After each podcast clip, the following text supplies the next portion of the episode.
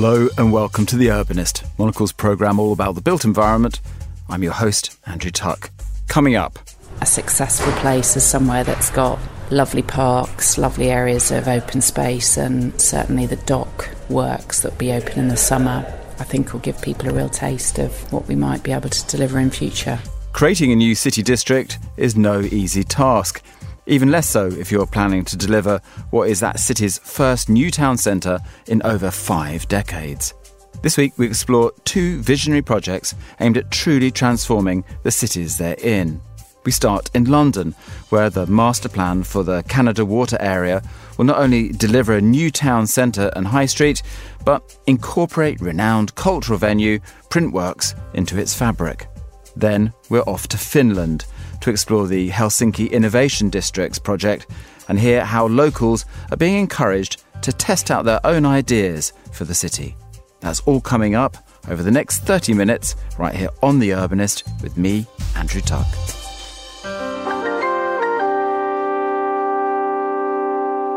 We start today's programme with a small detour from our office in London to Canada Water in Zone 2 of the British capital, which is undergoing a remarkable transformation.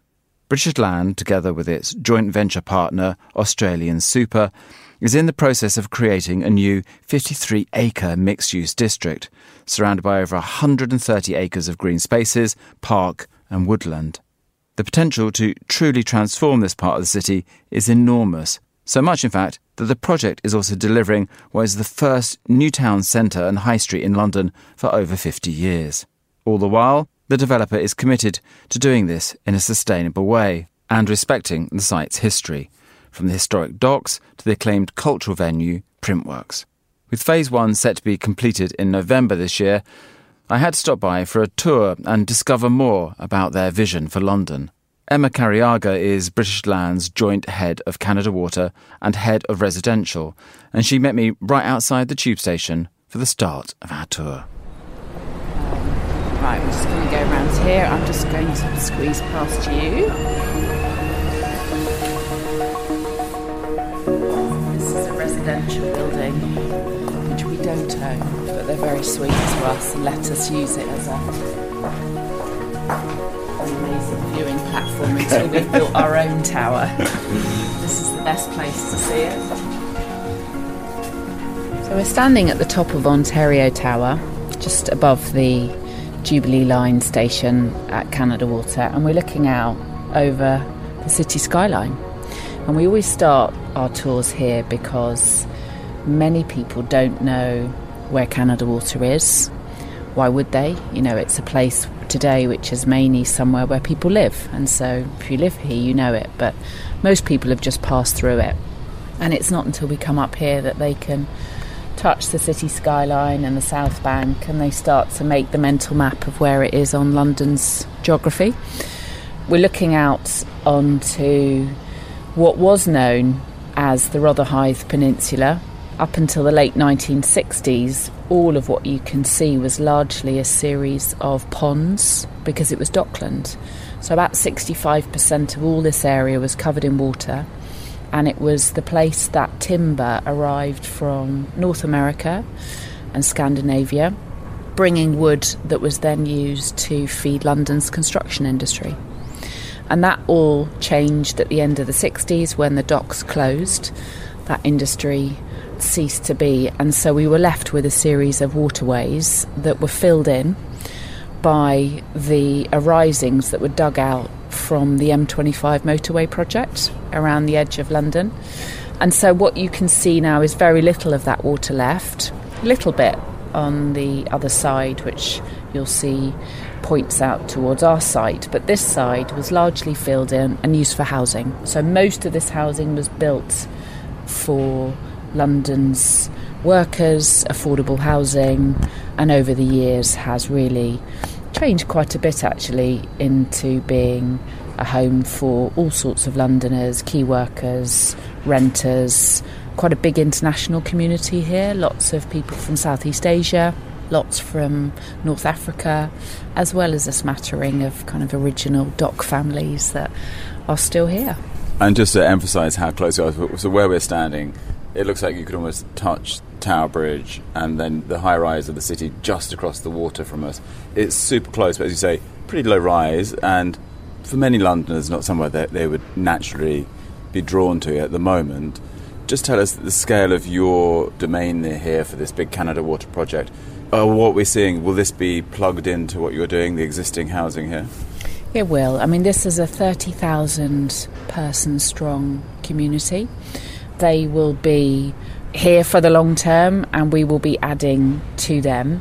Our own development creates a similar kind of quantum of people who will either be working or living or visiting our development. So we'll be doubling the size of the population when we're finished. We've had a lot to do with this community, certainly over the last eight or so years. We've run huge amount of engagement programs looking at what they want here, what they think's missing in terms of retail, in terms of F&B, in terms of shops or cultural or educational venues. And they've helped us actually conceive the master plan. We've changed things that they didn't like and you know we're really grateful for the input that they've given us and their time. Emma, before we move on, just tell us what that master plan is. So, what is it that's being built here? So, we're going to be delivering a new district for London. It will be a place that will be home to about 3,000 homes when it's completed. That feels appropriate given there's already a strong residential community here. But adding to that, this is a place where people can come to work.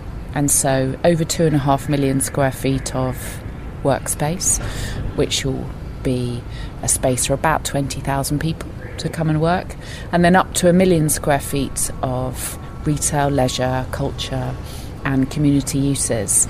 But I think this is probably the best example of a really mixed use place where about 50 50 there'll be a 50 50 split in floor area between residential and commercial uses. So people coming all day, every day. I think it's pretty unique.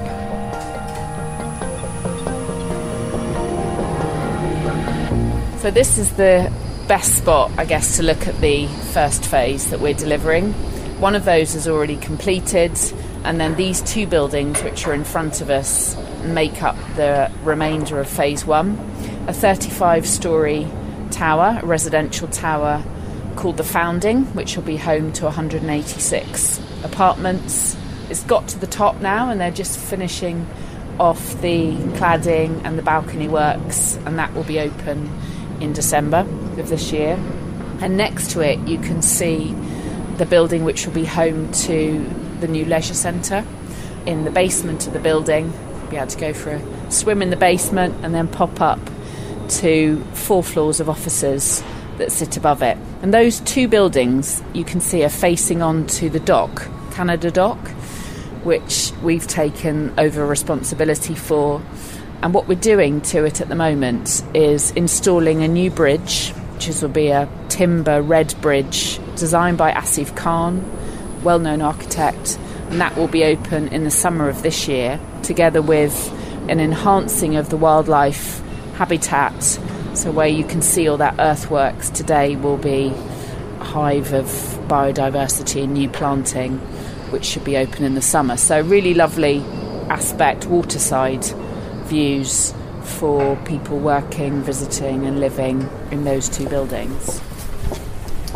So, you can see some of the old remnants of the dock heritage, some of the ponds that haven't been filled in those that were filled in were either developed for housing or they were turned into parkland. And so you can see see the green mound? Yeah.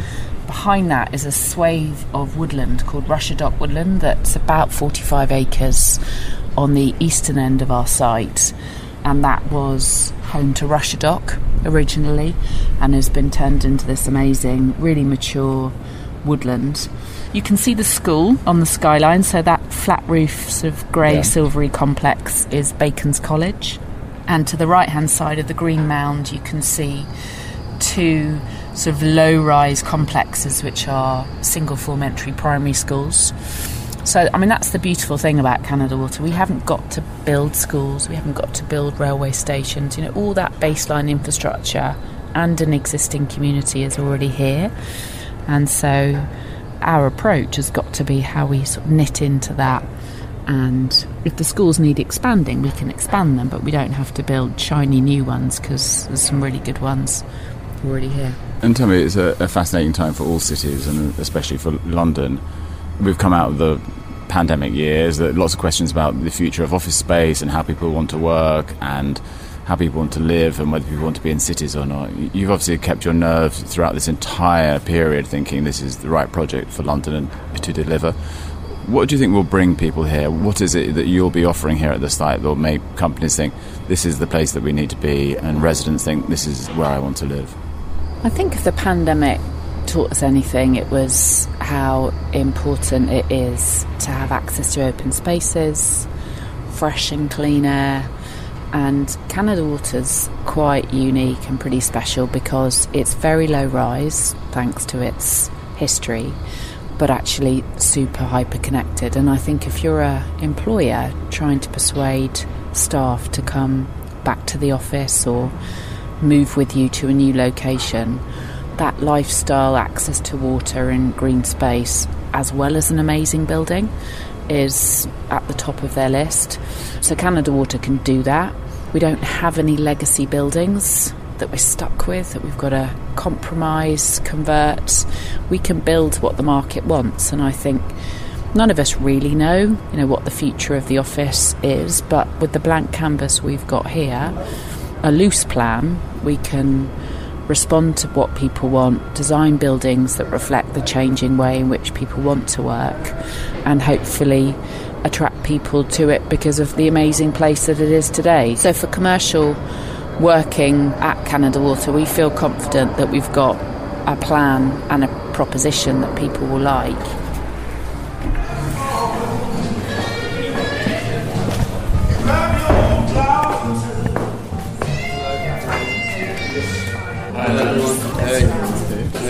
Hi, Carlotta. Hello, nice welcome. To meet you. How, how long since you, you opened? We opened uh, just before Christmas, so uh, the project was supposed to be finished end of November. You know, as you all know, these things run on a bit longer, so they finished kind of mid-December, and I was left with the, you know, do you, do you not, Uh, do you kick it to spring? And did you? You did. And we did. The people who are coming are people who live around here mostly, or Yeah, a lot of locals, uh, you know, a lot of very, very cool locals. You know, a lot of great creatives. Um, I met so many kind of bohemian artists, um, designers, architects, musicians. It's been awesome. Great fun. So kind of going to start really working and doing some cool stuff with. The woman down yesterday wants to kind of start building kind of Pacific murals around the place, and wow, fun. and fascinating. This what will happen all around you over the, the next couple of years as well. super, super exciting. I guess the whole Canada Water thing, in the sense that you know that was boats coming from Canada, Yeah, yeah. you know, to Canada Water and bringing all the timber.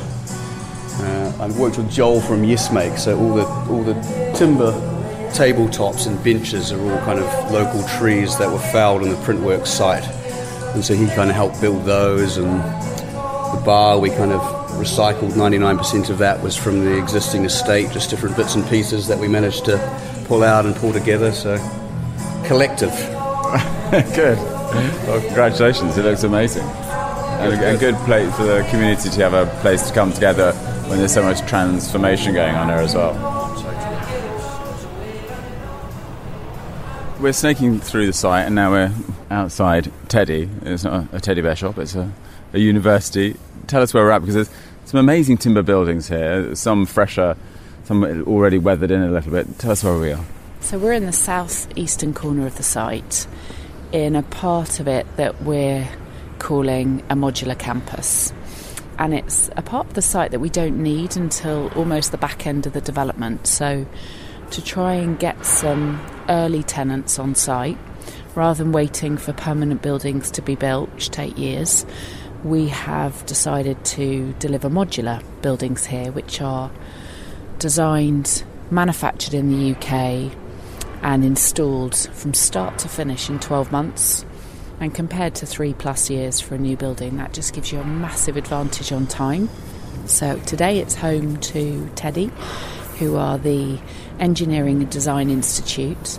an engineering university, effectively, whose first graduates will be coming off the block in the summer of this year, an undergrad degree in engineering.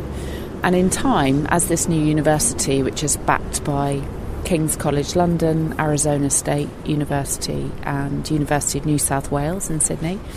As this grows, eventually they'll outgrow this modular campus and then move into a permanent building on site. But coming here early has given them a chance to figure out what kind of building they want in the long term.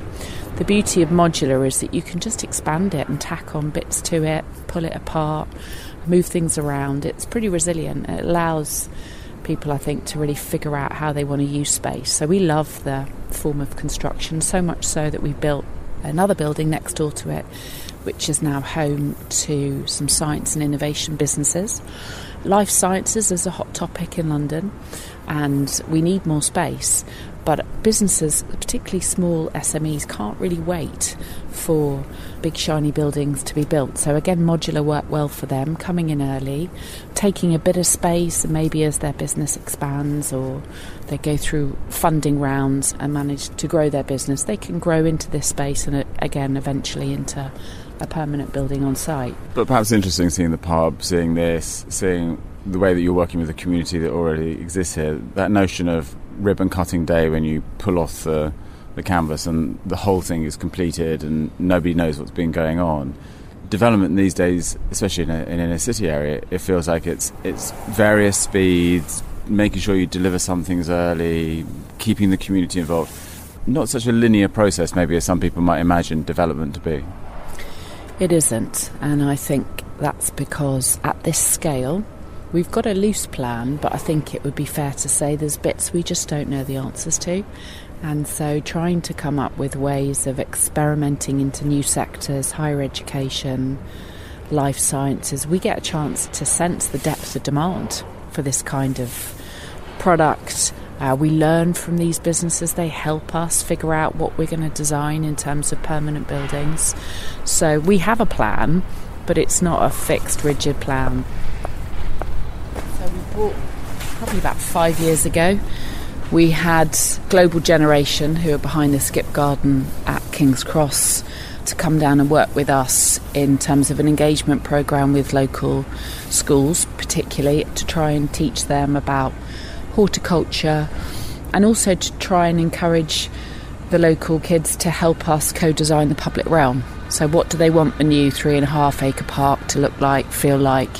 So, we built this space for them, a new classroom where they teach horticulture, and they've had hundreds of school visits over the last few years coming to learn about planting and soils and food growing, and they will undoubtedly be a permanent fixture, I'm sure, somewhere on the master plan. This is a temporary home for them, but they've been really helpful in connecting us in with local schools and telling us what they want for the new park. And there are even some resident chickens as well. There are, there are. A few of them have been eaten by the foxes over the years, but there's there's a few still here. Some hardy holdouts, though. But amazing to see again a way of bringing the community in, and that development isn't something that feels distant and over the horizon. It's something that people understand is happening around them, and they can have their their say and get their hands dirty here by planting plants. So this is the back end of the printworks. We're demolishing the of ancillary warehouses. But what you're looking at is the beginning of what behind it is the original press halls. Two sort of enormous halls, effectively, where the printing presses used to operate 24 hours a day, seven days a week. And that's the essence of what's being retained and will come back as a new cultural venue in a couple of years' time. And what kind of cultural venue, what sorts of things are they aiming to have here? Well, in the five years it was running, it was synonymous for electronic dance music, but also a pretty broad programme of high culture with ballet, proms. We had a lot of product launches and conferences here, and the idea is to bring all of that back. So, a really varied programme that the conferences serve the business community on the site the electronic music serves its core markets. You know, we think of it as some sort of lovely combination of the Lincoln Centre, South Bank, a bit of Barbican, you know, sort of a multi purpose type venue that will provide a great facility for the centre in a really iconic building. It's great that, the, again, the, the original use is brought back in, that you're, you're not thinking about smartening things up, it's about making sure that the people who know this area still come. They love the scruffiness of it. The inside's pretty raw, so the architect's got quite a challenge not to touch that. So a lot of the steelwork that we're taking down, we will reuse inside and, and outside as part of the new work. It's hard trying to keep keep that raw integrity, but we're up for it.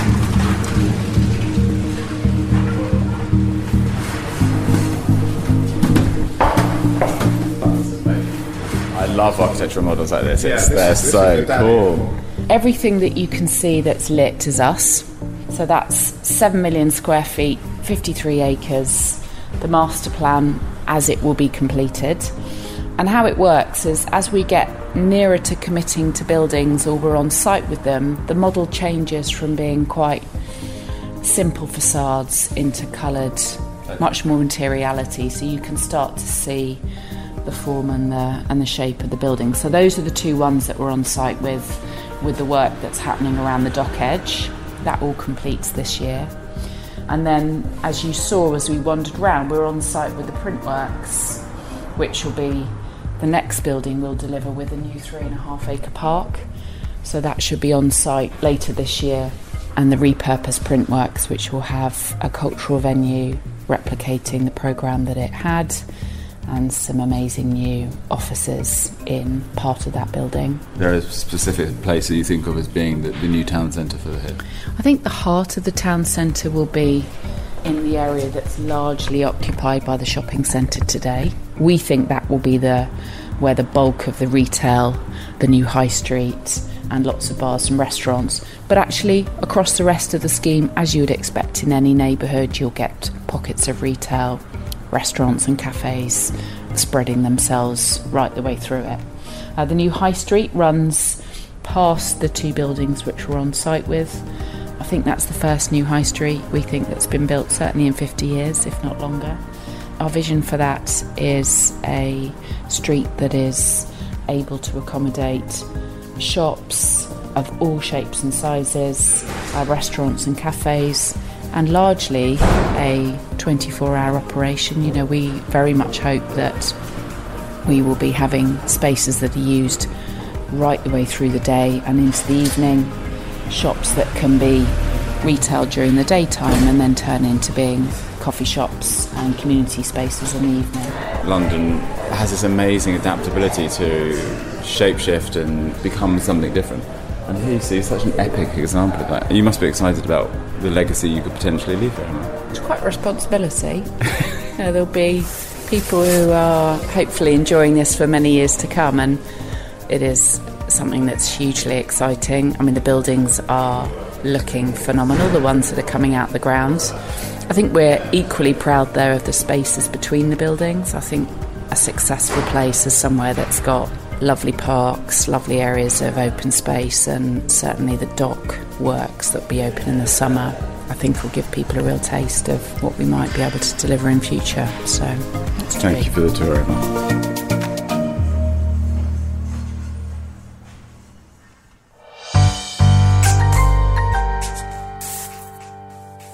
We also head to Helsinki today, where the city has just wrapped up a three year project that transforms the Finnish capital by turning several neighbourhoods into test laboratories for new urban solutions.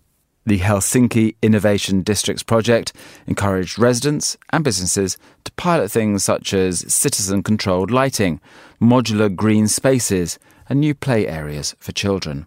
Our Helsinki correspondent, Petri Burtsoff, brought us this report.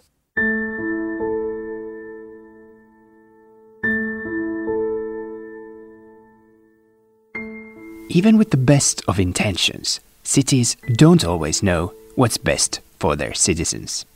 What kind of play areas do the children like? If we build a park here, will people use it?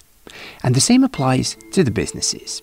You might think that you have come up with the perfect park bench. But before you actually place it in a park, you won't know if the people agree with you.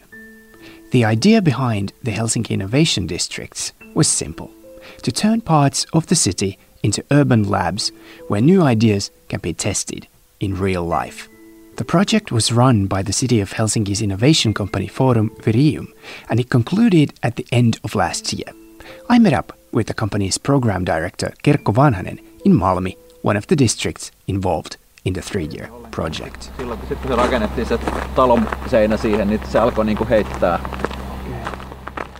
In the center are the people living here. So when we test something new, we always want to get uh, true life references that are really valuable for those companies that are uh, developing something new, but they probably do not know are they in the right direction uh, with their products. And the same goes to the city. They might just continue the same way they have always been doing and uh, with our support they might become more aware of the new opportunities what the markets may offer to them to solve the actual problems. And uh, how to make these tests and pilots then more valuable of course if they are as close to real life as possible. So then we uh, do them in the real life environment and bring the people to test use them.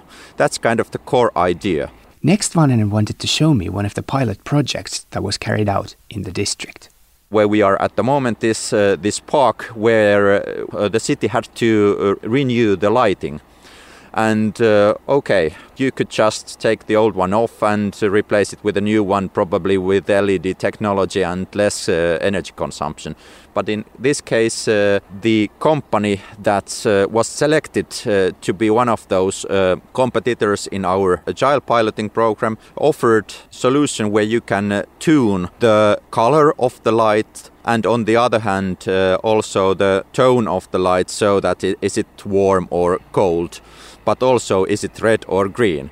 And uh, if you could offer a interface for the normal residents that when they come into this park they could change the light to better serve their needs at that precise moment and uh, with with an interface offered in the mobile web the people then were able to change the lighting conditions uh, when they were in the place and it's pretty cool. The I mean, the uh, innovation districts uh, project has has ended, but the lights are still here. So you know, even though this is sort of an like agile testing and sort of a test lab mentality, some of the solutions have have stayed. And and uh, we're in the park now, and you basically just scan the QR code with your phone, and then it opens an interface where you can change the color temperature of the lights. It's it's quite it's quite amazing and nice for the citizens to do that. The lighting experiment was one of more than 20 pilots tested as part of the Helsinki Innovation District's project. The others included things like urban greenery, wood construction, play areas for children, voice guidance in busy areas, modular urban furniture, and grassroots circular economy. I asked Vanhanen what the city learned from the project and what advice he would give to cities that want to test new urban development ideas together with the citizens and the businesses one lesson definitely is that uh, in such kind of virgin places like Kalasatama, where a lot of people move in at the same time and then they are wondering how they settle there in their new life, they are more open to different new services and solutions. In that district, it was quite easy to recruit people also to participate in our projects. But uh, probably the biggest learning has been that we need to do this kind of, even in smaller scale, this kind of testing and innovation work also in the older districts because this way people see that the city is in a continuous transformation and we want to look to the future and find new ways to improve the quality, not only in the latest districts, but we do take care also uh, in the older ones. One tip is to be, be open and share your own experience, and that is why I encourage also people to take a look at Forum Virium's uh, website because there we have published a lot of information also in English. So forumvirium.fi is the address what is also important is that the city and the private sector has their ways to work together before the large investment decisions so that everyone is aware of the opportunities and on the other hand the markets do know what type of services they should develop and offer in the Finnish gaming industry, we have the saying that an early failure is part of the true success, and this kind of agile piloting actually is a way to offer also those valuable early failures. Because uh, what could be more valuable than learn something and uh, notice that we need to change the direction a bit, and then we are on the path to the success.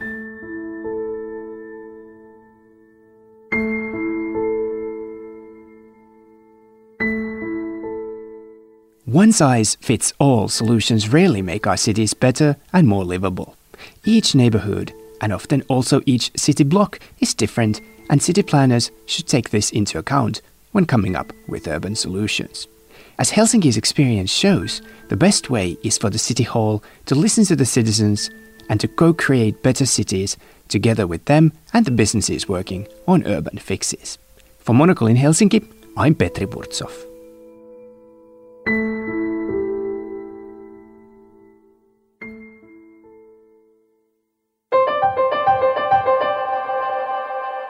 And that's all for this week's episode of The Urbanist. You can subscribe on all good podcast platforms to get new episodes of the show every week. And you can subscribe to Monocle magazine for regular reports on all things architecture and urbanism. Just visit monocle.com. The Urbanist is produced by Carlos Rebello and David Stevens, who also edits the show. I'm Andrew Tuck. Goodbye, and thank you for listening, City Lovers.